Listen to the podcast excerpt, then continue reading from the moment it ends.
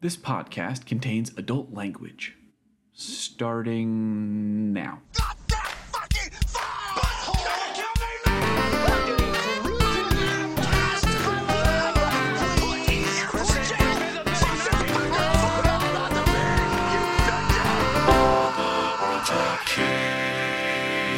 Hi, and welcome back to All the World's a Cage, a podcast where we take a deep look into one of cinema's most beloved icons, Nicolas Cage. But this isn't just a podcast. It's a cruise through Nicolas Cage's extensive filmography, one movie at a time. So, just like put on like a pastel polo and like pop that collar, like for sure. Cuz this week we're totally watching the tubular 1983 classic Valley Girl. So, like, let's just totally just grab some Zaw at the Galleria and, like, let's shave Nick's chest hair into a totally bitchin' V. And let's, like, kick the prom king right in the dick. I'm your co host, Sean. Hi, I'm your co host, Jeff. And I'm your co host, Josh.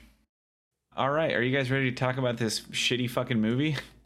I'm like so sure that you're actually misevaluating this movie quite a bit because I liked this movie. Yeah, I think this movie is like a cultural icon. I think this movie straight up sucked. wow. I can't believe you guys. Wow, okay. All right. So, what is the first note that you wrote down, Josh? Uh, that the intro song contains the lyric, I'm gonna kill my wife. Uh, what? I did not catch that! and I've seen this movie six times! All right. Yeah, hold on a sec. I'm gonna double check that to make sure. Is that real? I thought about pulling up the music, like just a list of the like song names. and I totally forgot to look it up. Hi, uh, quick redaction here. The lyric is actually Kill My Wild, but the website I was watching this on had Kill My Wife in the captions. So, sorry, I was wrong. Okay, bye. Yeah, I can't find it um, to verify that, but I do think that, that did actually happen in this movie. Hey guys, this movie straight up sucked. Okay. I hear you. Can you expound on that? Uh, it was just bad. Um, I have a note in the middle of my notes that just says, I hate this. And I don't remember what scene made me think that. You should have been more specific in your note taking. No, I mean, I don't know. I feel like that applies pretty universally. Uh, what did you guys think of this movie? Well, I really, I I actually enjoyed it. Um, but before I watched it for the podcast, I'd seen it at least three times before. Yeah, Sean had told me on multiple previous occasions that this is a film that he did not care for, which kind of makes me think that in watching it three times in the last 72 hours, that he's kind of got some Stockholm syndrome going on. Like, no, I, I can't possibly have watched this movie three times in two days if it's not good. Why would I spend five hours of my life watching a bad movie? Oh God. don't say that. Don't say that. I mean, I spend most of my life watching bad movies. Sean, we've all watched much more than five hours of bad movies. Yeah. Well, it depends what you consider bad. this. So This. it opens in uh, a shopping mall with the first of three long montages. Uh huh. Yeah, there's definitely some good montage action in this 99 minute runtime. Oh yeah, Yeah, the actual the actual opening shot is actually a helicopter shot of the valley. And then it moves to a mall, which is not even the like what Sherman Oaks Galleria. It's like the outside of a Galleria and then they go to some other mall. And then they they they like kind of introduce you in with a bunch of Val talk, Oh, which is God. pretty much like for sure, like gag me with a spoon, like barf out. I was having a really hard time parsing the dialogue in the first scene. Like, it literally sounded like they were not speaking English. for sure. Do you guys think that humans ever actually talked like that, like outside of movies? Yeah, like I mean, totally. Everybody talks like that. Well, Like, I mean, unless you're just like some Hollywood trash. Let me ask you this, Josh. Did you watch any of the special features on the DVD? No, but I'm guessing that you did. They put them on there to be watched, Josh. They put them on there to be watched. It's just not it's not just a move disc. I got I got about all I needed, I think. No. So one of didn't. the screenwriters in the behind the scenes 20 year retrospective that was included on the copy of the DVD that we were watching on talked about literally going to a mall in the San Fernando Valley and lurking behind potted plants, stalking young women of the valley and listening to them speak so that he could get their patter down just right. Holy shit. Are you kidding Which me? explains a lot. Yeah. So you only just heard like a little bit of muffled talk, like around some sort of bush, like a real creepo. Who's that guy in the ghillie suit? Oh my god! Like, could you even imagine wearing straw? what am I, Farmer Brown? Did you guys did you guys notice that the main character looks about 15 years older than her friends? Or was that just me? Oh, um, I do have a note here uh, that says that every single person in this movie looks like they're 30 years old. All of Yeah. all of the kids and the parents, they all look like they're 30. Yeah, both of her parents, I was like there's no way that those actors didn't go to high school together. She's a stepmom, okay, and They do not even they- like talking about the main parents, which I can. That's who that's who I'm talking about. Oh, really? No, those like I mean, I could believe them being just uh, you know, young thirties and having like you know a teenage daughter. That made total sense. He was in Nam. Yeah, that's true. well, true. and Mrs. Richmond, I- Sarah Richmond, portrayed by Colleen Camp, they allude a couple of times to her being younger than Steve, Mr. Richmond, played by Frederick Forrest. right, okay. it's subtle and it's confusing because why are they talking about how much younger like there's a line of dialogue where he says something like we should have just gone to your prom. Like how weird could it have been? And i was like well, well very obviously extremely weird. The fact that you say it in that way makes me think it would have been very very fucking weird mustache man. If you're not sure if you should go to a prom, you should not go to that prom. definitely you should not. If there's any wavering of certainty, it's off the table. That is kind of interesting, I guess. I, I didn't think about that line because later in the movie, he shows his daughter like pictures of him when he was younger, and there's another woman in there, and he says, "Oh, that was from before I met your mom." Uh huh. But they were together in high school. Yeah. But I mean, No, no, no. that- Sean was saying that there's no way that the the stepmom character, um, yeah, Beth. Uh, he he was saying there's no way that there's no way that Beth wasn't in like the same grade as as Julie and Lauren and the rest. Oh yeah, for sure. So when she's making sushi at the party, Beth says she has a line, and it says, or she says, like, ever ever since I've become her stepmom, we've just like you know kind of been competitive, which is just to set up that kind of like mystery of of will like you know she's got like a thing for what is it chip or clip or what? It's Skip. skip Yeah. sorry skip I think it's Chip. chip No, I- I'm 100 percent sure it's Skip. Okay, well, I wrote down Chip. I was a little intoxicated when we were watching this film. Yeah, the third note that I have written down is she's gonna bang that dude, and then in parentheses Yep. I wrote Chip so that I would remember what I was alluding to. Also, beginning the second pages of notes for me, I wrote Schrodinger's sexed up stepmom. Boy, that's a mouthful.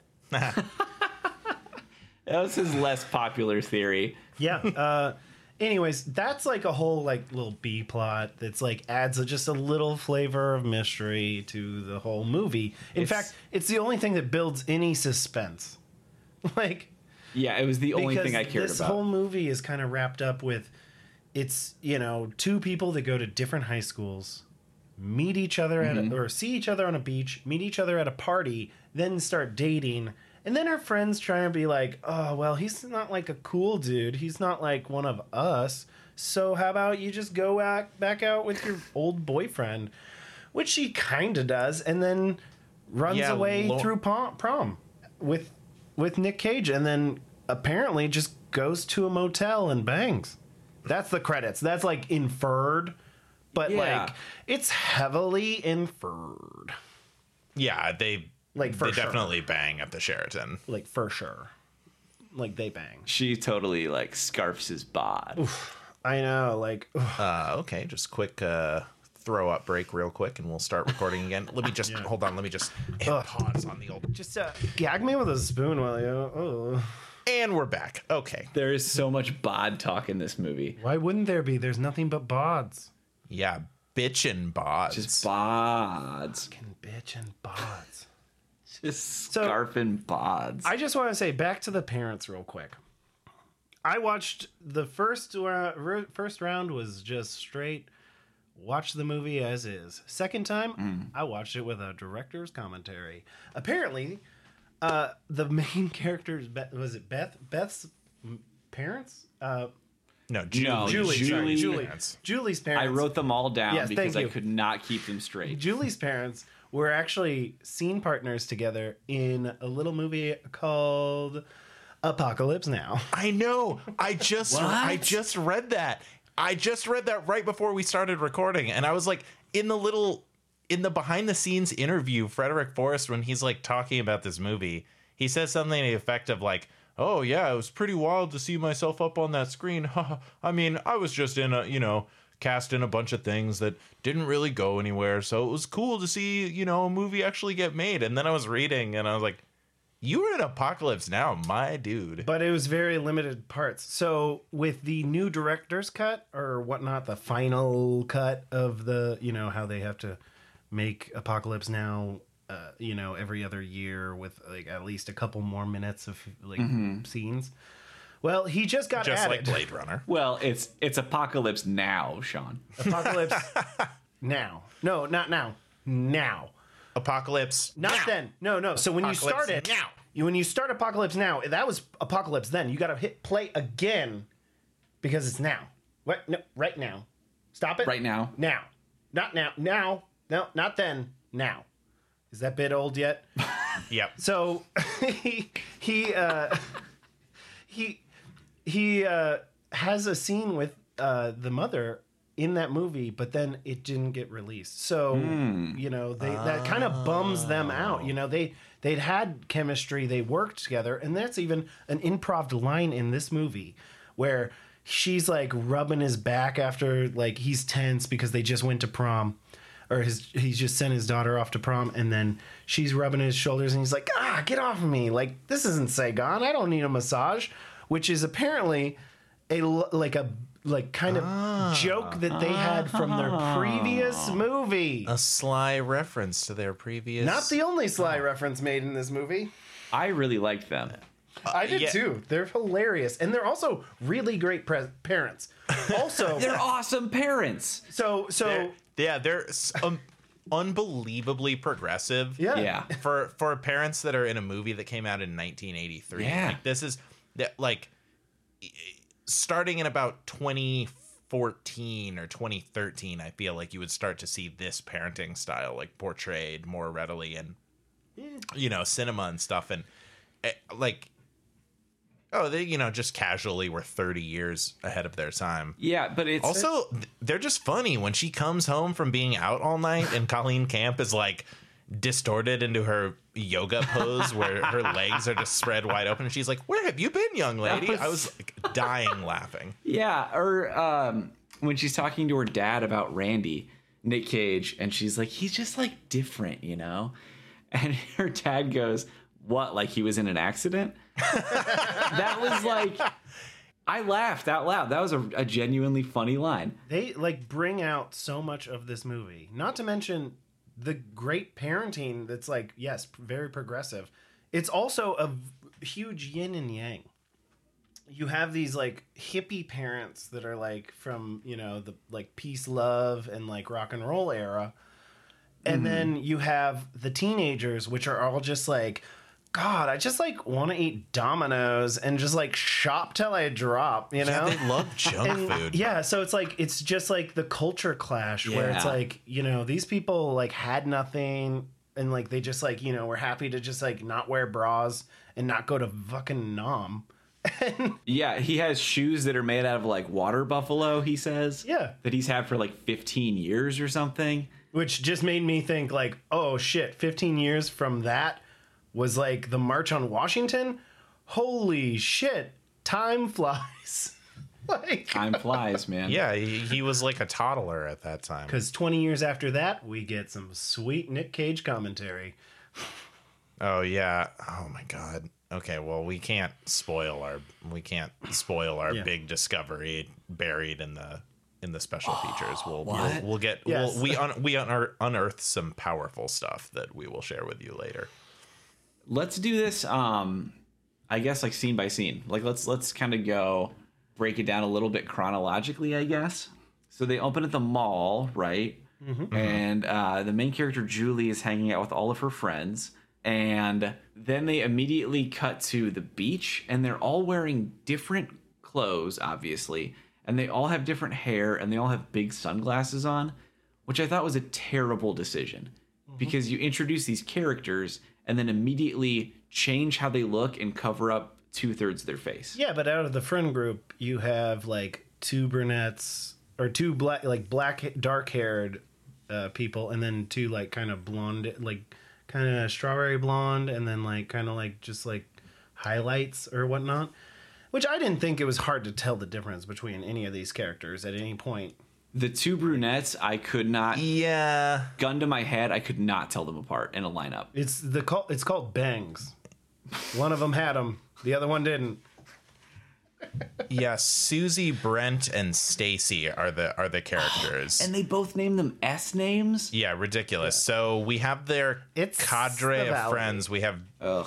Deborah Foreman as Julie Richmond and her best friends Brunette One, Brunette Two, and Tommy Pickles, who are going to go to the beach. What? Wait, what? Okay, Elizabeth Daily, Lauren, Yeah, the blonde friend, yeah. is Tommy Pickles Shut the fuck up. Really? and is also Buttercup. And sadly, it does cost two hundred and ninety nine dollars to request her to record a cameo because. do, do you know about cameo? Because Oh, yeah. I've been trying. I okay. Deborah Foreman is on Cameo, but she's temporarily hmm. unavailable. And I I've every day for the last 4 days, I've been like the first thing when I wake up in the morning, I open my browser to see if she's available again. Because I'm thinking probably if I asked her to record something for this podcast, the answer would be no, but I won't know unless I try, Josh. You got to shoot your shot. Gotta do it. I'm You not throwing away my shot. If we ever get a Patreon, For sure. we are blowing uh, 100% of the money on stupid cameos. Well, that's what I, I that's what I was saying is like now that Cameo exists, you can just tell them, "Hey, shout out to my nephew cuz it's his birthday." And then like why not just be like, "Hey, can you just say a blurb for our podcast?" Like, "Hey, remember Valley Girl cuz I was totally in it. I was the titular Valley Girl." Will you just say barf me out? like could, yeah, could you just say like God, listening to like all the world's a cage really makes me like just want to cringe. Um, I wrote down here that uh, her ex boyfriend Danny looks like a circumcised thumb. uh Tommy and yes, he does. To- oh, is he Tommy? Which one's God? There are so many interchangeable just dudes in this movie. It's just pastel polos, man. There's like Brad, Fred, Tommy. Yeah, Brad is a bit of a red herring at the beginning of the movie. Okay, so back in our plot summary here, we did have them at the beach where Julie and Randy, the only character whose name I can remember because it's fucking Randy, they exchange a a, a brief like flirtatious gaze at the beach. But no- you know, there's no words exchanged between them. Uh, just you know, a flirtatious glance, and then we see That's all you need. Julie Richmond and one of her two brunette friends getting ready to go to a party at their other brunette friend's house. And they talk about how, you know, now that Julie has broken up with Tommy, she can get with Brad. But Brad isn't even really a character in this movie. He does have an exceptionally dope windbreaker on, though. I feel like I, to get my hands on it, it would cost like two hundred dollars on Depop or something. There are, um, yeah. I, I Brad was one of the characters that is introduced, and you're like, ah, he's gonna be somebody, and then he's not. Along with, there's like an older guy at the party. Is that supposed to be one of the brunette girl's dad? Yeah, yeah, It's, it's Beth's husband. yeah, that's Beth's husband. That's what I thought, but he's not in the rest of the movie. nope. Nope. And then later they say that Beth Hard is to on. bang A, a teenager when the dad's around. they say that Beth is on a date Oh. Yeah. when he calls. So I, so I was like, oh, maybe that was just like some guy she was dating. Yeah, maybe. This movie's real lazy. Well, she has a, she has a, she has a, like a one line where it's like she was the stepmom and then the dad died. I do believe. So that must have been a date. Oh, that's a complex backstory. wow. Yeah. it's it like I said, a throwaway line. Damn, brunette number one probably had a pretty messed up childhood. You think? Well, you know, ever since she's been Beth's been in the picture, they've been a little competitive. Uh, yeah, a little bit. Yeah. Hi. Hi. My name is Susie Brent. I live in this big house in the San Fernando Valley with my sexed up stepmom and no one else because the rest of my family's gone. We're about the same age and we compete over teenage boys. I'm an ancillary character in this story. And I'm 10 times more interesting than the main character is. Mm, mm, mm. I don't know. I like Deborah Foreman. I think she's charming. Her smiles are like, okay, look, let's not mince words. This movie's n- not great. Like, it's, it's, the plot is basically nothing. But it's, you know, It's Grease. It's just a dumb teen comedy. And as far as dumb teen comedies go, like, I'm I, I have to fight back on that Grease comment. Um Oh, okay. because in Grease, they say you should fit in by doing whatever everybody else says. Now, that is the exact opposite of the information or the the parenting advice you get from uh, mustache health food guy. God damn it, what's his name? Steve. Uh, Steve. Steve. yeah, Dad. Dad. Julie's dad. So so he's like infinitely better and actually giving a shit about what his child's doing in this movie. And it um yeah, in Grease it's just like, yeah, just like get with the like everybody else just so you fit in. And then if you are a child like that gets pregnant, maybe it just fixes itself. Yeah. Grease. That's Grease. I mean, that's true. There is sort of a difference in message there. But with this movie, you like it's it's all about just like a simple love story with I mean there is a B plot that is like a will the mom or stepmom bang that teenager? Yeah. Maybe.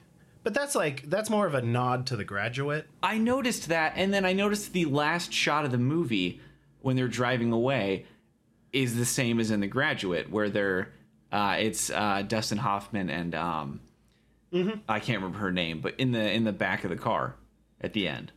Yeah. So there there's uh even the like the Beth says it where she says plastics. What was that? I did not get that. Oh, it's just like you know the whole like kind of grocery guy bringing in the stuff. Like it's Oh. a, that's like a line from The Graduate. Oh, so So it's like just like a little sly wink. oh. I mean, not even that sly. It's more of a just like a, a thumbprint on the screen. um, I did not catch that. yeah, Did you guys like her, uh, the main character's blouse at that party? So she looked more uh, like she she wore like a less dress. Like the blouse was just the top half of her prom dress. like Yeah, which is which is like a Oh. shitty wedding it's just, dress, by it's the way. It's just half of a wedding Yeah. dress, and I'm like, is she going on a pirate ship? Alright, I wrote, I wrote down during during the party scene. I wrote down eight different jokes about what she looks like. So if we want to dive into the clothing of this movie, yeah, this movie had a budget of three hundred and fifty thousand dollars. So hmm. they were like hardly having like from what the director says, they hmm. hardly had enough money for film. So a lot of the, the takes were in one. So they did a, like a couple shots, but like didn't film it, and then action. yeah. And then with the clothing, they had all the cast members and like people that were working on set just like bring in clothes from home because they lived in the neighborhood. Or, Yeah, they just like, wore around. their own clothes. And yeah, they just kind of like pulled them around and just like just kind of Oh, worked wow. with whatever worked at the time. So it was like w- whatever you have in pastel, let's just throw that in there, and then that's when you get to the party scene. There's like everybody's dressed in like fucking like it's Easter there. like, Except for Elizabeth Daily as Lauren, who has a fucking totally bitchin' red jumpsuit. oh hell yeah, that jumpsuit kills, dude. Fucking kills. It's kill. like my favorite outfit in the whole movie. hell yeah. And then you have the main character over there looking like um, Angela Lansbury's stunt double. Look, okay, Hold on, hold on. I, I just let me just rattle these off really quick. all right, hit me. She looks like a Victorian widow. Um, she looks like a haunted Renaissance painting that's kind of judgmental. she looks like if a pirate was an idiot. My God. Wow. She looks like she's cosplaying as every Golden Girl. she, she, she, she looks like she's trying to cover up her smallpox scars. Oh, I liked that blouse. And um, she looks like a she looks like a cartoon for Temperance from 1910. That's all I have. God. Like for sure. I was on a roll. I don't know what it was. I never Oh, saw her drink like alcohol in this movie. Yeah, I like. I was Yeah, confused just by that whole sleeves of Oreos. Because I know there's a couple scenes where they people are definitely actually drinking alcohol, but there's some scenes like when they go to the bar and they all get drinks. They're like high school students. Yeah, it looks like Cokes. You know, they just ordered like a round of Cokes for the children at the bar. Yeah, is that what that was Well, supposed to I mean, be? For, Uh, for fuck, I don't know. Julie, the cokes are forbidden because her dad, you know, the purveyor of health foods. Yeah, why can't he just own a Domino's or something? yeah, like white. Yeah, it's or like, Like Pizza Hut or something. like yeah, so junk. like And- that's the coolest plate thing they could own is a fucking like pizza franchise. yeah, Domino's, which I feel compelled to point out if if uh, any of our listeners are on the younger side, Domino's used to be super bad. Yeah, Absolutely fucking dirt nasty foul. terrible. Yeah. So Yeah. Yeah, really, like when they redid their crust. Oh wow, game changer, game changer. oh my god, It was so weird to see a company have a whole marketing campaign that was like, "Hey, we used to suck, and we know, are bad. but we're better now." now we have pizza points. Okay, Domino's has sent me five emails in the last three days warning me that my pizza points are about to expire, and I just can't care. I'm like, that's boy, they really, really want my Yeah, you business. you you just drag those. You just drag those files to your important section of your email, and you're like, better just set a reminder. We just set a calendar notice for Monday evening, 7 p.m. Order and eat two medium two topping pizzas. You got to hurry up, dude. It's almost the end of the fiscal year. Yeah, they need my pizza profits. Did you guys like all the white people dancing in this movie? Oh my god. Okay, I definitely I had a note here that says everyone at this party is like totally like so cool. They're so awesome, Oh, but God. also they're fully fucking dorks. They're all dorks. Everyone in this movie is so dorky, and they're all kind of a little stupid. I like that in this movie there isn't like the preppy kids versus the dorks. It's the preppy kids versus the bad bad punks. The punks that just like wail on harmonicas and like you know wear an American flag lapel pin. Like this is 1983. Black flag has existed in Southern California for Yeah. a couple of years at this point. Like yeah, like I'm pretty sure human was it human being? What? Damn it! No, hu- ah, fuck. What is that punk band? Hum- Not the Human League. no, it's oh fucking Yeah, that's more what everyone in the e- everyone in this movie is just listening to new wave. That made Yeah. me la- laugh Yeah. so loud when they're like, God damn it! the- I was thinking of subhuman. Sorry. ah, yes, subhumans did exist. Oh yeah. Well, it's just like that's punk, like right? Like the British invasion is a thing that's happening why is that like you know that there's no there's no punk music in this. Uh, I will say that None. in my research, I did learn that originally there was some Clash numbers slated to be in the soundtrack, Okay. and you know, to the point where they had actual scenes picked out where they were like, and then you know that bitchin' Clash song will be playing right now. And then they uh, failed to get the rights. I don't know if it was because they couldn't raise the funds or if the Clash was just like, nah, nah, we're all right on that. Actually, we actually don't really Yeah. need that. we want to be in a movie called Valley Girl. It's not called Scumfuckers. Yeah, no, thank you. like, No, thank you. Actually, no thanks. like there's this scene in the car when they're driving to the city and he like puts on a song and her friend one of the uh, two brunettes res- like reacts to the music as if it's like like napalm death or something like it's like grindcore Yeah. it's and it's just like shitty I hate that. yeah, she's she loses Yeah. her mind. She's like, "Oh, this is so bad." I'm like, "This is the exact same thought. It's called New Wave, and you've been listening to it the whole movie." it's the exact same music you know, they needed a friend to go with, right? So they needed a buzzkill in that scene. And, you know, like, extra friend comes up and like you know nick's got an extra friend so it's like that's perfect bring her whatever just let, let's get out of here after i've been creeping in the bathroom for who knows how long oh can we talk about that yeah, we haven't talked about Nick Cage really at all yet. So No. we should probably do that. Um, yeah, he's a bathroom creep in this movie. this is also his first movie named nick cage oh it was um coppola before right so he had acted before as Nick Coppola before this. He was the top of the reject pile. Like for the leading act, like Yeah. leading men, he'd come in, done like some, you know, uh, reading, and then yeah, just for like, like, kind the of casting Yeah. people. You know, Casting the people call. from casting had had seen him and thrown him into the reject pile, and the director just happened to walk in Mm-hmm. and just see his headshot sitting on top of the reject pile and just picked it up and under was like, Nicholas "Who's Cage. this handsome leading man?" Nicholas Cage. ah And then other people said, like in the casting department, said, I don't know, is he like good looking enough? And the director goes, I think so. just just wait till you see his bod Mm-hmm. Just wait till you see that sweet V. It's it's beautiful. It's like a glorious soaring condor on his chest. It's like if you just did a couple more tweaks to the top, it's just the Batman symbol. It's like- Oh my! I mean, Batman Beyond. Sorry. Sorry. For the nerds out there, it's Batman Beyond. Batman Beyond, yeah. yeah, that's the Batman logo we're referencing. That was a good cartoon. I want the shot of his eyes peeking over the shower to be like the wallpaper in my apartment.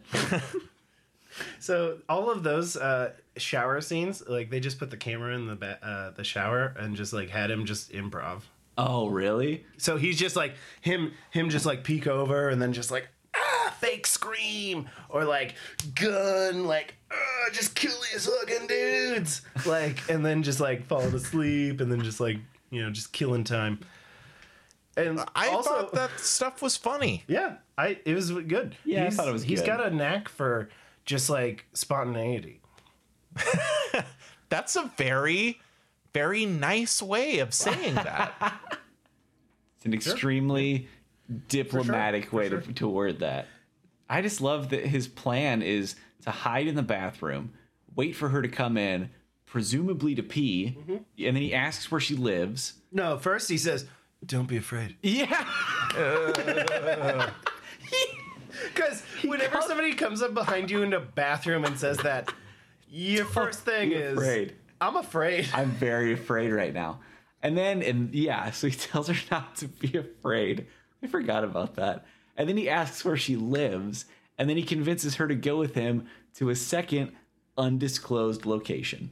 But you can she- bring a friend. Yeah, she gets to bring a friend, Josh. Everything's on the up and up. It's a buddy system. Yeah, well, that's true, and it's good because it leaves it. It doesn't leave his friend Fred out in the wind, who I loved. I fucking love Fred in this movie. Yeah, another excellent punk. Uh, hilariously, when they're driving around the Hollywood Strip, you know, with the top down on the convertible, they're like catcalling out to like some friends of theirs and stuff. There's like actual punk looking dudes Okay. among their, you know, that I they, know the they- story behind that. Oh, is it? Are they real people? All right, All right, hit so- me, hit me, commentary track man. All right, so Valley Girl expert Sean McDermott. Never thought that would be in my goddamn resume. Uh, the the part when they're just driving around and hitting iconic spots, and you see like the Roxy and whatnot. Uh, they were driving around. A couple of the the shots when they're in the like car is like a, a tracking shot. So it's like Yeah. there's like a you know a hitch in the holding the car. He's not actually driving. And then the ones where they're like you see the top of the car and they're just like you know people on the streets that's just like just straight up stranger ass people on the street Those are just real people. like yeah that guy that's getting arrested probably had a bad day that guy that um Oh fuck! yeah the the like the guy that's like yelling at him in or the like group of dudes in front of uh, the movie theater that are just like they see a movie camera and they start like being like look at my dick like and start like you know that like stone cold like suck it thing Yeah, like, yeah. they all of that. Just random people. They didn't sign a waiver. They just like got them and then uh, w- they just said when they were filming they had a couple random punks just in the truck. And so every now and then when you see those like actual punk dudes they just like threw them on the side of the road and like all right we're gonna film you walking by. All right, now Nick Cage And is then- gonna catcall you, and you're gonna Yep. pretend that you like him. and then all of the cat calls were improvised. Wow. Um. sorry if i made that too long No, no, no, no. Um. No, it's- So- this is good content because I fear we're not gonna really have that much of are you- substance to say about this guys, film. I could talk about this movie for until fucking two in the morning. So you're telling me that there's a chance that somebody went to go see this movie and they saw somebody getting arrested and they were like, "That guy's the same car I do." that's my car Ah, shit. Boy, that looks like. Oh my gosh. Oh, my father disowned me after that OWI. oh God. I I do love Nick Cage's stupid friend. He was great. Like I and I thought the scenes where he is he's chasing uh Stacy, I think, around the Yeah. car and like yeah making fred's jokes. chasing stacy yeah, like and a there's- cartoon wolf Yeah, and Yeah. she like she actually is like starting to respond to his Yeah. antics. She's like flirting back, and they like Yeah. they make out, right? Yep. It's it's it's very Pepe Le Pew. Eventually, you wear them down to the point where even if they're a different species, they just are like, "Fine, I'll Yep. kiss you." Yeah, she starts off definitely not fond of them. In fact, I wrote down here when they're at the party, Julie says, "Look, they're staring right at us," and Stacy's response is, "Gross. Let's move." Yeah, gross. yeah, I when I saw her sort of um, warming to Fred, I thought that was a way more interesting relationship than the two main characters. I was way more interested in where that story was going to go, and the answer is nowhere. yeah, she's Yeah. just off it. It's Maybe yeah. maybe there was some alcohol in those drinks at the club because it seems like in the cold light of day she is like, oh wait, no, he's gross. May I don't know. red in his hair. We've all been there. maybe that's just you know more commentary you know good societal commentary that this movie is known mm-hmm. for of like you know she does actually like him but really no one's gonna call me out on my sarcasm there okay well I, I, maybe she really likes him and you know she just eventually bows under her own pressure that she'll eventually apply to julie as well you know nope just I, I really he's a hunk but no he's not Ugh. a hunk He is a fox, and even like 20 years later, even more hot. Anyways, besides the point, this is like a movie of the time. This is when you're Eh. you're supposed to watch it when you're in high school. This is espe- especially for like people from the fucking 80s. Like mm-hmm. I can see why this would have like, you know, real resonance in like a large, you know, this is a very successful movie. Yeah, this is smash hit. Seventeen million dollars off a three hundred and fifty thousand dollar production budget. Ooh, yeah. wow. I thought this was like like an unknown thing. This was like a big deal. No, No, it was- no.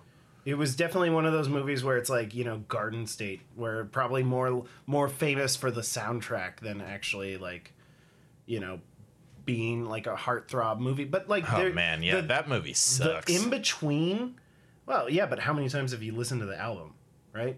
uh, yeah. Okay, yet again, this is something that this is something that brings you back to high school. Sure. It's like you know, Yeah. it's the it's the relationships between them where it's like it's not really about them like getting together or hooking up. That's why it's the credits when they fuck, you know. This is mm-hmm. really mm-hmm. just the eyes, the googly eyes back and forth from across the table. They're sharing a milkshake. It's not once you get there, it's getting there. And that's what the draw is of this movie. Yeah, it's. I mean, there's also a lot of titty in it. There's four titties in this movie. Yeah, Tommy Pickles titties. Okay. Oh okay. God, God. Okay, it's I'm don't sorry, and I'm not- you're welcome. Oh my god. Yeah, I, don't, I mean, I don't want to come across as objectifying her. Like she's, Oh, yeah, you yeah. know, a very, very fantastic. talented voice actress. Like, Okay, so if we want to talk about Julie real quick, I just want to bring up that scene where she is with Tommy because that is probably the uh, Lauren, most... when when Lauren, is Yeah. with Oh, sorry, Lauren. Sorry, Lauren is with. uh when Tommy is with Tommy. God damn it! Yes, when Tommy's with Tommy. I'm sorry. Look, I, I started a trend of referring to the characters by the names of other characters that the actor or actress has played, but none of the people in this movie did fucking jack shit else for me to reference. So it's gonna be a lot of Tommy Pickles in this one. Oh, by the way, I also just looked it up. Valley Girl was the 44th uh, top grossing movie of 1983, but that's out of a shitload of movies. And it looks like it did better than Monty Python's Meaning of Life, which is, A good movie. yeah, which is an, an objectively great movie. Sorry, guys. I, I kind of went off on a thing there. What were we talking about before? Sorry. Okay, so when Tommy and Lauren Yeah. are together, and this is mm-hmm. like the Yeah, first well- big party scene. Yeah. And they're upstairs, like Lauren and Tommy have broken up. And so Tommy's just trying to like hit on her best friend. Yeah. Yeah, he's weaponizing her friend against her. He's a straight up sociopath. Yeah, Yeah. he's just a fucking dickhead. He's he's like a Stephen King bully. Yeah, yeah, where he's just like, yeah, give me your lunch money or I'll stab you. No, uh, the, Yeah. Don't tell your friend we made out, or she'll think you and I won't, and I won't tell her if you don't tell her, whatever. The but Ugh. that whole like sequence where he just like is just trying to get in her pants, and then she's just like, "Well, are we gonna go steady now?" And he says, "No, hell no. What? Are you crazy? No." And then she's just like straight up hurt, and that is like that is the most emotion in this entire movie. I That's what I yeah, I said the same thing. I was like, that's really good acting. I watched it twice. yeah. It, it's a hard scene. I I looked over at Sean just devastated f- so hurt for this poor young woman just used and discarded. And Sean just retorts with that's the heaviest thing emotionally that happens in this whole movie. And I was like oh huh. Cuz they really they hit you with a big feel in that scene. Like it hurt. It hurt my heart. Yeah. Yeah, as it should, because I mean, just like remember in high school when like you just like didn't know what you were doing and you're just like hitting on women or just being like a scummy person. Maybe that's just me. I was thinking about this today because I watched this last night. The movie really does a terrible job of portraying teenagers the way they're portrayed in movies, but I actually think it kind of does a good job of portraying teenagers the way they are in real life, which is like a bunch of shitty idiots. Yeah. And I, I'm not blameless. Like I totally was one of these people, but I, I entirely believe the main character like dumping a guy because her friends don't like him, and then mm-hmm. getting back with the guy because he beat up her boyfriend. That is the that is absolutely the kind of things a teenager would actually do. Yeah, a hundred percent. It it's weird because just everyone looks thirty. You know, that was just the standard for teen portrayals Nick in this Cage- era. teenage actors Nick weren't Cage allowed was- to portray teenagers. If you can't if you can't rent a car, you can't play a teenager in a movie. Right, except Nick Cage was 18 in this movie. What? Really? yeah.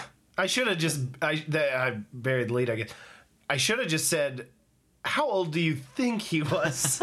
Because fucking 18. Wow. Yeah, I stand by my statement of everyone looks 30. I, I don't know. That's does, yeah. overselling it. I mean, he he doesn't look 30, but he he looks older than high school aged. Yeah, I I would not have guessed that. Um, yeah, because I would say all of the other actors are probably in their mid twenties, if I had to guess. Well, then I think we should be a little more charitable to him, or maybe I should be a little bit more charitable to him, because for an 18 year old, I think he's doing a great job in this movie. Yeah, and a lot of uh, as you know, Sean mentioned earlier, a lot of these scenes were done in just a couple of takes. They did some rehearsals leading up to it, which I believe isn't really like a standard practice in the industry. You know, they can just they can just roll. You know, the magic of editing makes it such that they could just do a bunch of takes, get what they need, Yeah. and then move on but because of their budgetary restrictions, they they did these rehearsals or whatever. Uh, director Martha Coolidge uh, remarks there. We one of the special features is like a twenty minute conversation between Martha and Nick, and What? uh, oh yeah, it's awesome. Oh, I've got to, you guys, yeah, I've got to watch that. Yeah, yeah, we'll we'll ship the DVD over to you. We'll we'll put this like when this episode goes up. That that YouTube video will be in the like comment section. Like, Okay, all right. There, I will put a link there because y'all need to watch it. Yeah, I mean, we'll- we'll- for sure. Like, totally check it out. Yeah, we'll put a link in the show notes. Is a thing that I've heard other people say on other podcasts. We're gonna find out what show notes are, and then we're gonna put a thing in there. And don't forget to like, comment, and subscribe. Josh, god damn it, I swear to God. Oh, uh, also, also, um, pa- Patreon. I know, I know. I don't, I don't fucking know. We haven't had one of those yet. God willing. Sorry, what were you gonna say though, Jeff? You were saying something about the main uh or the director. Yeah, so Martha in this interview, uh, you know, she they're it's basically just them taking a trip down memory lane and it's really interesting, you know, this is uh special features filmed in 2003, so 20 years after the movie was out and she remarks about how you know little direction she had to give him she said that she was very impressed with his ability to just like fluidly make these character choices on the fly the little scene where he pulls out the little like paper mouth harp thing Yeah, what the fuck was that?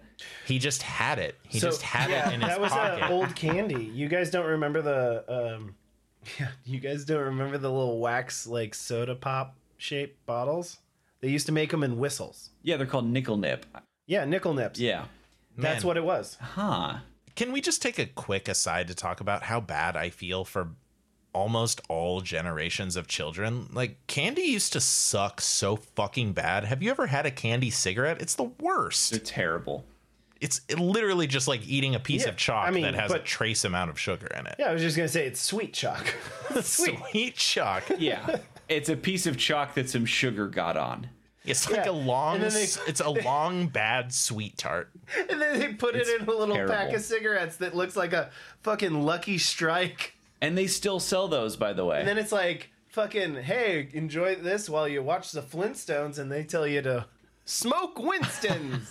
Yeah, we saw we saw some uh, candy cigarettes about a year ago when we were at a local, uh, you know, sweets and treats shop that has a lot of really good stuff. But I did see the candy cigarettes, and I was just like, oh, oh, candy cigarettes are such a weird case of such obvious marketing directly to children. It's so transparent. It's so weird that they were allowed to do it for that long. yeah. Does Philip Morris just own fucking Big League Chew? Big League Chew. Oh my god. Although I think that came about from baseball players who wanted to quit chewing tobacco. That might not be true, but that's what I've heard. I would okay. That that's like Gum a, helped that's me an, when I was quitting. that is an innocent way of thinking about it, or it's the exact opposite, trying to get children hooked on chew, which isn't that hard to do in Iowa. Yeah. You just go to your dad's like glove compartment and just take a big old wad of like wad a bear, whatever. Yeah, you just go out to the garage where like your dad and your uncle hang out. And there's a there's a loose skull somewhere out there. I named my children after the two most important things into the world to me. This is my son Copenhagen and my daughter White Claw. I named every like White since- Claw Budweiser. Since I was nine, I've named every Link in every Zelda I've played as Kool 100s. that is a fact. what? Why? It fits. I It does not fit. It what do you mean fit. it fits? It fits. You put a K O O L oh. space 100. The it fits the character limit. Yes. Um, have you guys noticed how little we have talked about the actual main character's relationship in this movie? Yeah, I mean, it's not really interesting or dynamic in any meaningful way.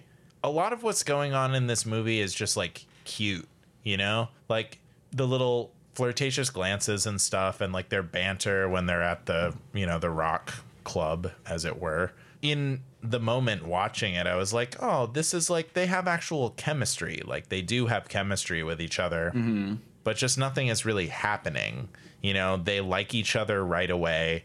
There's no real tension there. Yeah. Her friends pressure her into backing off of this relationship, and then in the end, she decides she doesn't care. But that's, I mean, that's literally those two plot points are are it.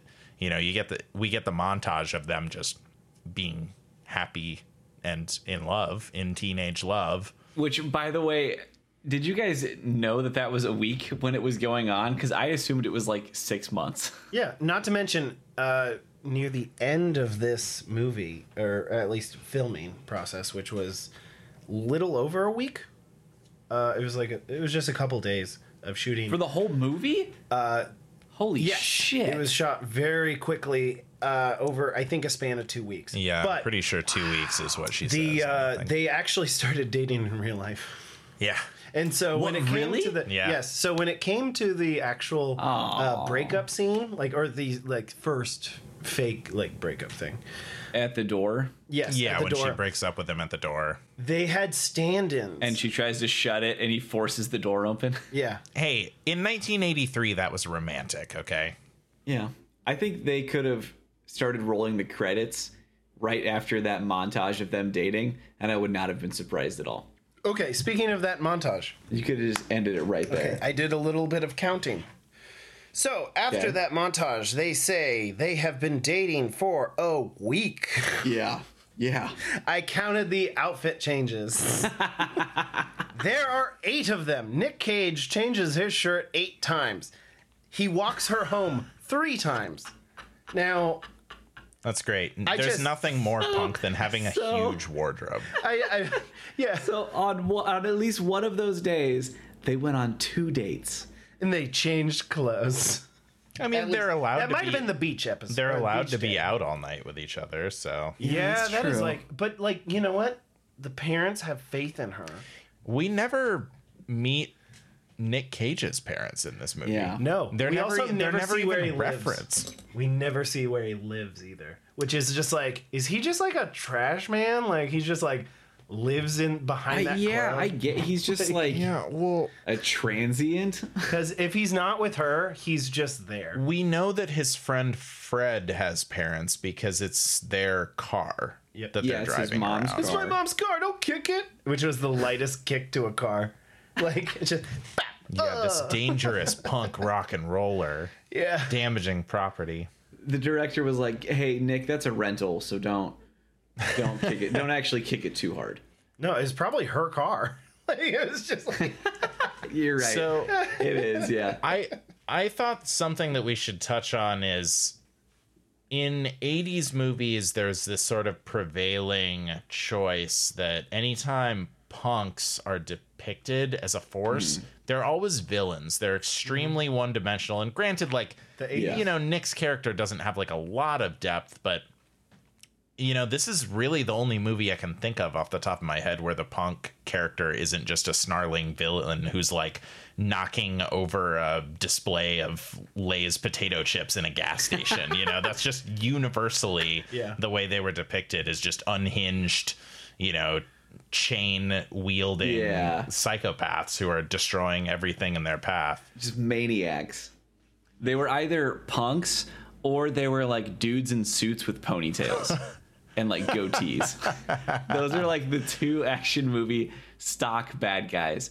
And then you just have RoboCop shoot them into a freezer or something. Yeah, well, usually it's like the punks are like sort of the level one villain. You know, they cross the hero's path Yeah. early in the film and they're easily defeated by just a quick show of force. Again, I feel like it's always in a gas station. And then later, the hero will always cross paths with the true, you know, force for evil, which is corporate mm-hmm. America. A, a lesson that we have really. Yeah. failed to take to heart as a society, I think. I, I bet they do the scenes in gas stations because there's so much shit to blow up. You know, like it's really cool to watch somebody fly into like a, a big rack of like soda cans or something. Yeah, Yeah, it's probably definitely. it's probably cheaper to. I mean, they already bought Yeah. the gas station because they're gonna blow it up anyways. But the, they're they're just like the yeah. It's it's it's just like, what are you gonna do? Are you gonna have a scene where you knock over a, a whole rack of blenders? No, No. blenders cost money. You just do chips, and then it cushions your fall. There Yeah. you go. You know. Man, that's funny. Is the equivalent of that if you were going to make a film today, you would you would want to buy like a like a Kmart or a Sears or something because they're about to go out of business anyway. So, you know, knocking over a display of blenders actually becomes a realistic option due to the decline of the department store. Do you guys want to talk more about Skip and Beth? Yeah, uh, I did definitely not want to skip Beth. Uh, she, I mean, like you said, this was one of the most like titillating parts of this whole movie. You know, it really. Okay. Yeah. This is So basically the film noir packed into the B plot. so yeah. with the um with that part where they're at the pool he drops off the uh, uh chip, Uh-huh. chi- drops off the uh, groceries um i thought that was the most sexual tension in the entire movie Yeah. that one scene because it's like what are i think i believe in being direct chip Oh, I, so just I say what's on your mind Yeah. and he's just I- like uh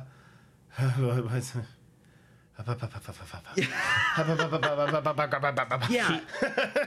What's on my mind? they had the most chemistry of like any two romantic characters in this movie, I thought. Which really makes that misdirect so worth it. Which was that was so bizarre to me. That it okay, so yeah, the scene when he comes uh, down their street, goes into their house. Yeah, he just waltzes into their fucking house, straight up to the bedroom. Hey, I brought this book.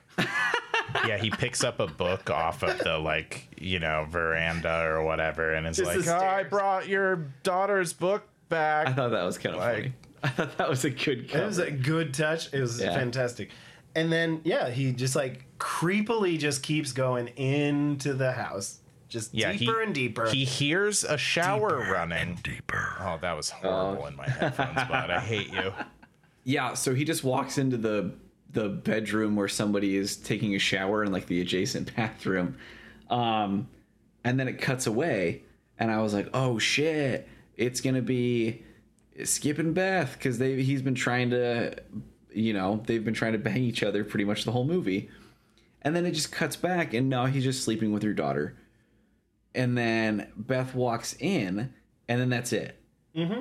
Yeah, I was a little disappointed that there was never any follow up to that scene, but I the twist itself I actually did enjoy because Josh, you kind of alluded to this earlier. The way the teenage characters behave in this movie is very true to life because it's very like shitty and flippant. Yeah, You know, they yes. change their opinions on a dime because like teenagers fucking do that Yeah. shit, you know? No, absolutely. teenage boys are little gross perverts. I mean, y- do you know what I mean? It's like you hear the running water and you're just like, oh man, there's a very there's a non-zero chance that I'm about to see some boob. I might get to see some 80s bush. he did see boob and butt. So my question is, do you think it mattered to him? I think he went there with the intention of sleeping with the stepmom, but then the daughter was there and he was just like, well, Fuck it. See, that's why I really wanted some more follow up Yeah. to this. Like it really like it raised more questions than it answered. And it was actually a pretty interesting and engaging plot line, you know, and when we see the reveal like, Yeah. oh, it's it's the stepmom standing in the doorframe and not the daughter like you thought it was going to be. That was an exciting moment cinematically. I was like, "Wow, I can't wait to see what happens next in this, Yeah. you know, p- plot line." But the answer is nothing. The daughter Nothing continues to be in the film Yeah. Mm-hmm. and just doesn't remark on the fact that Oh, there she is. There is. There is? It's at the prom. It's at the prom when everybody's asking, "Where are the cups? Where are the cups? Oh, Where are the cups?" And then the cups show up, and then it's like, "Hey, you look Yeah. like you're red in the face. Have you been having Oh. sex?" Yeah, she hasn't brought the cups yet. Okay. All right. that was a weirdly big plot point that there were no cups there. Well, that was because they were off. Um, you know, um, I guess What are doing it. Yeah, I mean, what are the kids I was trying to drink think of the- Val, Val speak to be like, you know, just like totes, bump, and hugs, you know? Nope, don't like that one. I uh, I thought it was pretty cool that they managed to get Liza Minnelli's band to play at this prom in this movie. Oh yeah, young Liza Minnelli with her I- with sorry. her cool song about how someone's a queer. I was cringing so hard the entire time. I was recoiling physically. I thought it was Liza Minnelli, like, going for a blondie look. you know? Yeah, that's yeah, that's what I think it was. And it's just like extra belts, heavy makeup. A lot of belts. And it's just like, Johnny, are you queer? Because the first song is School's Back In, which It's not. Is- it's prom. School's over. uh, school's almost over, which I was just like, I thought it was super weird that it's like, it's a high school dance and then like everybody's singing like because normally it's like Alice Cooper being like yeah school's out or smoking Yeah. and in the boys room or whatever and it's just like no school's back in are you motherfuckers ready to learn like what the fuck is that It's time for homeroom. no, Oh, she's shit. she's writing she's writing the uh, teen anthems for the rest of us. I don't know about you guys, but I fucking loved shopping for back to school supplies. I just love paper I like buying Yeah. school supplies because it makes me feel productive, even if I'm not actually being productive. every It's like, time I I'm gonna organize planner, the shit out of these notes. Just kidding. I'm gonna throw away the school given planner on the first week. every time I bought a planner I just thought to myself well this is garbage I started using a, a planner again last year after a long absence, and uh, it got it came through June of 2020, and I had a thought where I was like, "Oh, I need to get a new planner soon," and then I thought, "Wait, no, I don't.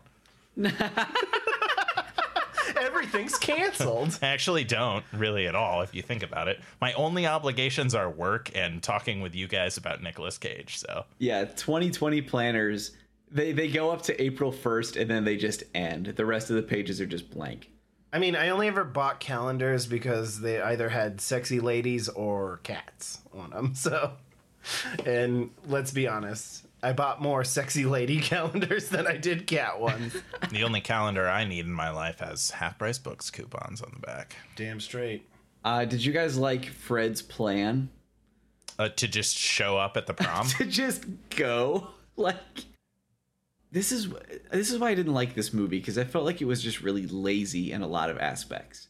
Like, um, they drop that one plot line with Beth and Skip, just drops it. Um, and then his plan, Fred's plan to get Randy back with Ju- Julie is to just go to where she is. That's all it that's all it is. Yeah, which which by the way, Nick Cage has already been doing. That's the third montage Yeah. is Nick just kind of like pseudo stalking her, but in like a playful way. It's okay because she's smiling Yeah. at his antics the whole time, you know, spitting his gum, like he's wearing these disguises. He's getting a bunch of jobs at places that No, he's not. they just happen to be going not. to. He's not because uh, uh, it's really really quick.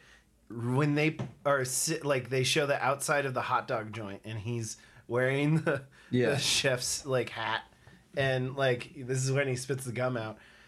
You see it real quick. He takes the food from that guy Oh. that's working inside, Oh. and he tries to stop him. And then he he's just just gives like, up? No. and he's just like, "Fuck it, take it. I don't care." Like, Wow. it's just like all body language, guess- but I loved it. I was just like, "That's a fucking that's cute," because it's like you know he just showed up. Like they even said this in the commentary, where uh, the director said that he would when they were filming these locations that he would just show up in costume. Like What? they they didn't provide that. He brought the chef's hat. He had those like 3D sun or 3D glasses at the movie theater. Like he's just like Yeah, dressed 3D glasses. He's like, "Oh, you just got to like you know, work in the background and just like try and hit on your like that girl." And then it's like, "All right, okay. You just show up dressed as a chef?" Yeah, all the more wild the fact that he shows up dressed as a chef, and as we learned from the special featurette, he was living out of his car at the time that this movie was filming. Wow. So, Nicolas Cage, at the tender young age of 18, was living out of a car that Slash contained grandmother's house. a chef's hat. Yeah. Slash his grandmother's house. Slash his grandmother's house. I'm picturing like the dean's wardrobe in Community, but like in somebody's trunk. yeah, yeah. Oh, dang, where's those 3D glasses? I know I put them in here somewhere. Yeah. So in that in that whole montage, he just basically stalks her mm-hmm. But in a cute way. in a cute way. It's there's it's no wonder that there were so many serial killers in the 1980s because every guy just sort of acted like a serial killer. yeah, in, in the 1980s, that was I'm true. the mangler. Yeah, like yeah, exactly. Dudes were apparently following women, hiding in showers, convincing them to leave parties and go to other locations, stalking them. Yeah, I'll just put on this Darth Vader helmet and you'll give me a hand jibber in the bouncy castle. Ooh. Ooh. Ooh. Did not age well. Not- yeah, kind of a little problematic. Uh, and then, I mean, we could pretty much wrap the rest of this shit up he in like two sentences. He goes to prom and then beats up uh, Tommy. I almost and said Brad. we can't pass like we can't get to the fight scene without acknowledging the teacher giving the speech about the homecoming day. I, yeah, that was funny. Oh, that made me cringe so hard. Because she's standing there in front of the entire school and is just like, I wanted to be prom queen. I didn't become prom queen. And king and queens don't grow on trees. We have to remember that. Uh, it's just like the saddest speech. It's like you're supposed to like get all these children pumped up because one of their class, the two of their classmates have been voted most popular. I laughed. I actually like belly laughed during that part. I thought that was very funny. Oh man, that made me hurt. And while that's going on, Nick Cage is fighting Tommy. And then he wins and that works. That's it. That that's the end. Yeah. Yep. With a swift kick to the dick, and then um, yeah, they run away, uh, stealing his limousine, right? They steal Yes. Tommy's limousine and hotel room. and hotel room. And the dude peels out of the parking lot. Like that's not how hired drivers work. Man, I that is mean, hey, one cool Hey, limousine he's working driver. for tips, man. You tell him to peel. He burns rubber, man. And when they get to the hotel, they are going to be like, "Do you have ID? Oh, you're not the person who rented this. Goodbye." Yeah, mm, and I it's don't not know, even. It's 1983. Oh, that's true. Yeah. Yeah, I mean, she probably has a credit card. You know, like Yeah, she's got that good wheatgrass money. yeah, wheatgrass money. yeah, wheatgrass money spends. What is that? Three bucks a shot? Sorry.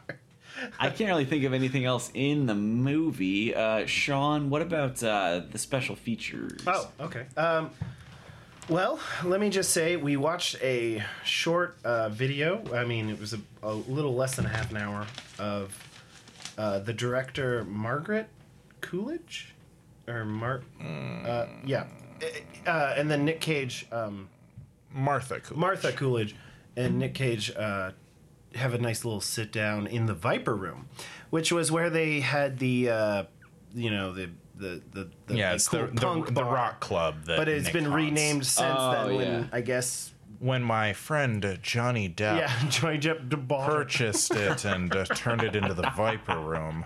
Yeah, because that's a very Johnny Depp name of Which- a fucking bar. Nick Cage is, is, yeah. telling about his friend Johnny Depp renaming it the Viper Room while wearing like green tinted Sorry. rimless glasses and a fucking neon green snakeskin blazer. It's fucking the sickest look I've ever seen.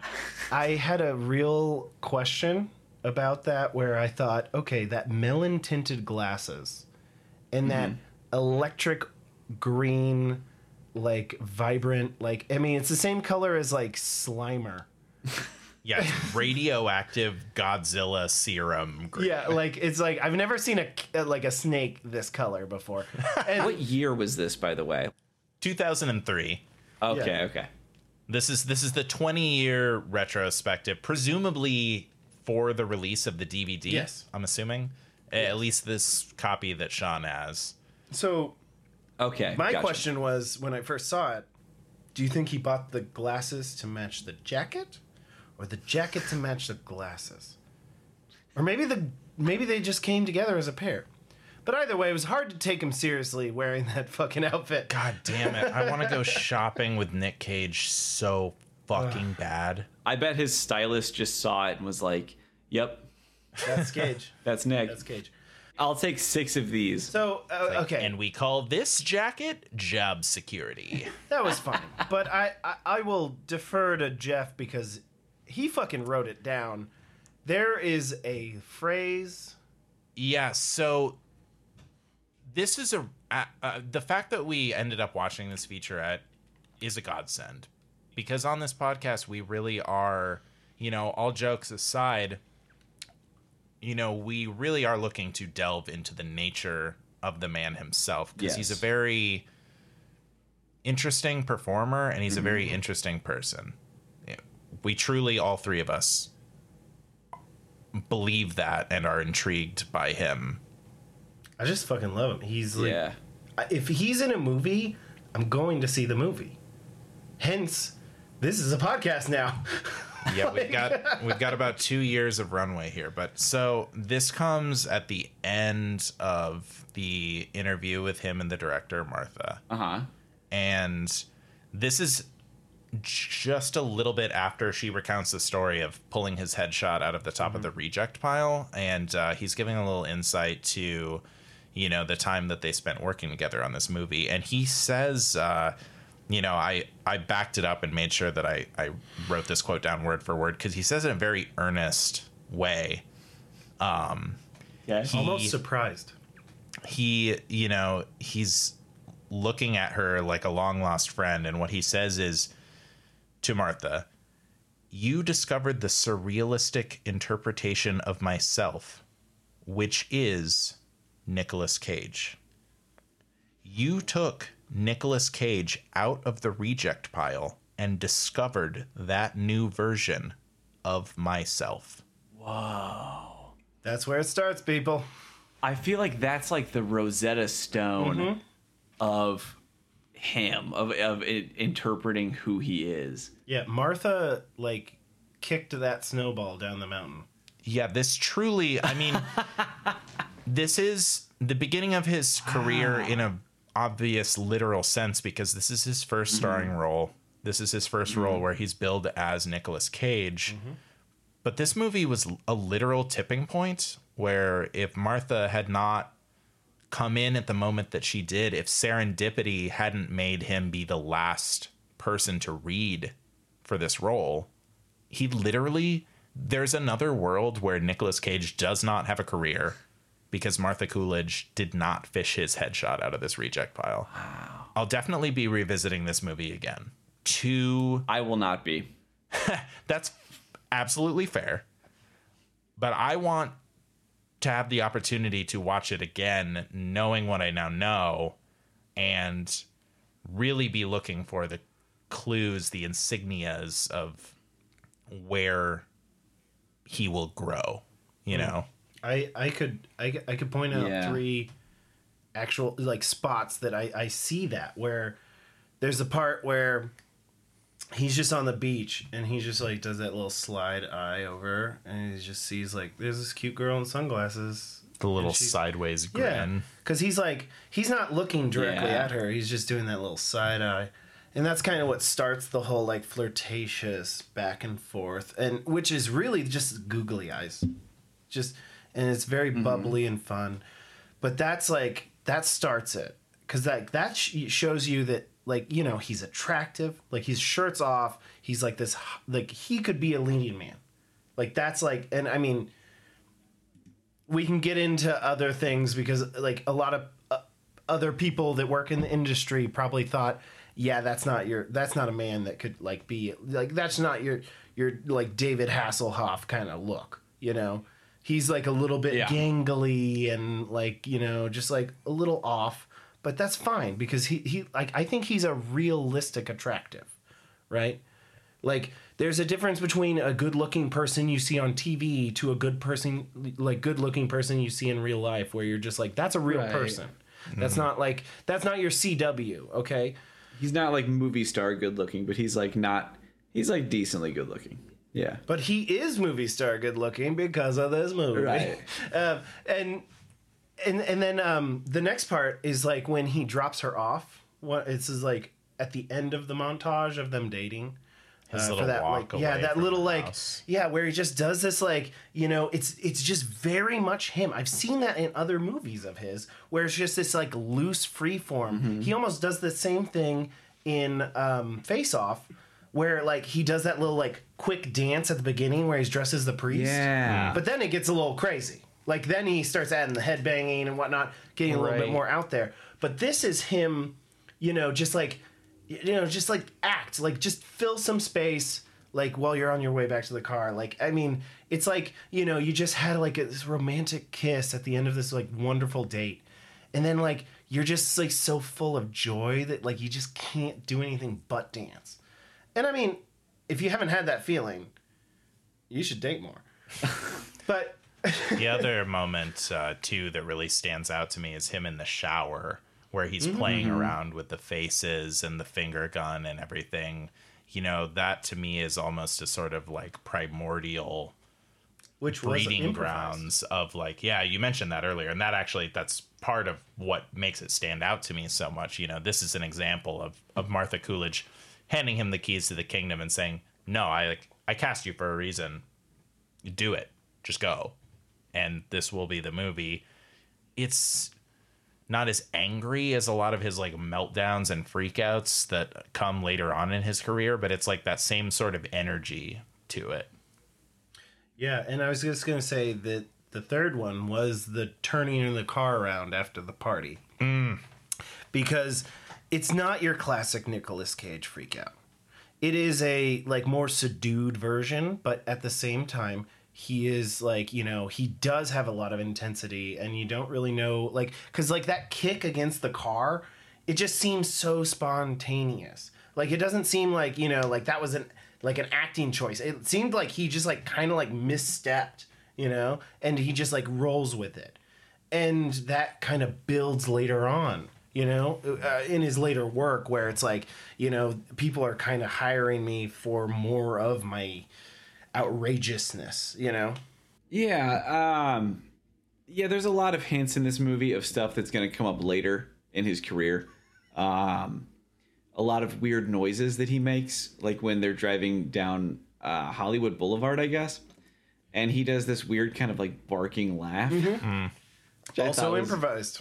Oh, I, I kind of knew that it was like in watching the movie. That's not surprising. Yeah, I think it's really interesting because it seems like pretty much right out of the gate he was who he is. You know, yeah he definitely For sure. he carves out this space for himself that's very unique and um as we see later you know it pays dividends for him like he is going to be cast in all of these huge pictures on the back of his performance in movies like this one yeah, But the the also the, the like how big this movie was. We can't un, uh, uh, like overstate this. It was a huge hit. Like if you are a movie developer and you like just see this, like here's a budget of 350 and you t- like 350 like thousand and then you like go on to make like several million on top of that. Yeah. Yeah. There's a, I mean, there's just like, let's see if lightning strikes twice. And he's been successful. Like he's hit, had massive hits. Yeah, lightning has struck a hundred odd times. Yeah, with seven more lightning strikes in post production. God, we're gonna be doing this forever. Oh my God. I love, I I just, hope so. I can't wait to see Pigs. So it's probably time for us to come to the recast to see who you guys would cast as the Nicolas Cage part in this movie. I don't have an answer yet. I, th- it's, it's, if you recast Nick Cage, you don't get Nick Cage. That's true. Um, But yes, Kurt Russell. Kurt Russell from um, Bone Tomahawk. Kurt Russell from Bone Tomahawk Yeah, as Barb. as Barb. It's. I mean, you're kind of right. I can't picture anybody else because I was thinking like, okay, Matt Dillon or Tom Cruise or um, or Matthew Broderick, but none of them would be good in this movie at all. Like none of them would. I don't. I can't picture any of them as the Nick Cage part. I'm going to say Billy Warlock. Who? Billy Warlock, baby. Yeah, Billy Warlock From Baywatch fame. From a Baywatch fan. Or my one of my favorite horror movies, Society. Society. Oh, okay. Yeah, I could see that maybe. Well, it's just like it would fit, you know, like he would be the right age. He would be, you know, um like just like a teen heartthrob kind of character. So like he would be the kind of guy that you would at like put in this movie. He could like wear a leather jacket and just be like, "Oh yeah, I see. it. Yeah. That's a bad boy." I know. I I know who I'd pick. I know who I would pick. Uh, the only other option I could see would be John Cusack. Uh, God, no. Really? He's already done enough of these movies. Why does he need another one? I mean, yeah. But all I'm saying, if I had to, I think he'd be good in it. No, I hear you. I hear you. They probably didn't have the budget for that, but okay. Uh, Editing space. Yeah. Uh I'm sorry. I'm just I'm turning it over and over in my head, and I'm really not coming up with a satisfactory answer. I thought Billy Warlock was solid, just like because yeah, he checks the boxes. Like hot, young. You put a leather jacket on him, he's fine. That's it. That's the boxes. That's it. Like like what yeah. Hot, young, stupid hair. there's not like a lot of like, you know, heavy lifting in this movie other than having to build that Yeah. like, you know, googly eyes. and and act drunk in like one scene. That's probably that was probably the hardest acting for Nick Cage in the whole thing for any actor would be to have that whole drunk freak out scene. I don't know if I'm going to be able to come up with a satisfactory answer to the recast question because what I'm looking for is a recast where these teenage characters are played by actual teenagers. And that's a market that Nick I'm Cage. not really like I don't know, maybe like some of the actors or actresses from like the chilling adventures of sabrina. That's the only thing that's comes to mind for me that's a, a intellectual property that i've watched recently that has you know this sort of teen drama feel to it. I'm sure there are talented teen actors out there that could handle these roles but i'm just simply not familiar with them. Yeah, I think the answer is still John Cusack. I like John Cusack and I like Billy Warlock. Those are both excellent answers. I just wanted to get one. It's fine. Chris Farley. Uh, is there anything else you guys want to say about this movie before we wrap things up? Uh, I I feel like this movie really came out of just like you know people really struggling hard to like put out a movie, and they really tried hard. Um, that being said, it's not a movie that was like made for me. Like, and I still kind of enjoyed it. So good on them. I'd recommend it. Jeff? Uh, yeah. Final thoughts is I thought this movie had a lot of heart. I thought there was a lot of genuine chemistry between the two romantic leads, which is Chip by and far Beth. and away, by far and away the most important uh, characteristic for a romantic comedy to have. So by that metric, I think it's successful. I don't know. I mean, this just really isn't my genre. So you know, far be it for me to judge the merits of it in any meaningful way, but I, I enjoyed it. And I think specifically, you know, looking at it through the lens of the beginning of Nick Cage's career uh, yielded some really interesting insights. And I'm looking forward to uh, seeing what we get out of the rest of his oeuvre. Yeah, I mean it's not terrible. I'm I'm definitely overstating how bad it is. It's not good.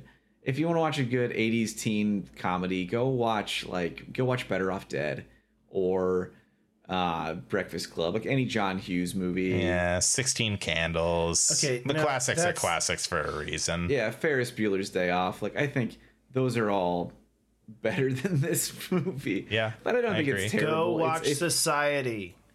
if you like Nick Cage, I mean check it out. It's not terrible, I guess. Well, anyway, thanks for tuning in, guys. That was a ringing endorsement. Sorry. That was a ringing endorsement. Holy shit. if you're okay, I'll tell you this. If you're ever doing a podcast where you have to watch every Nick Cage movie, watch this one too. Maybe start with it too. Like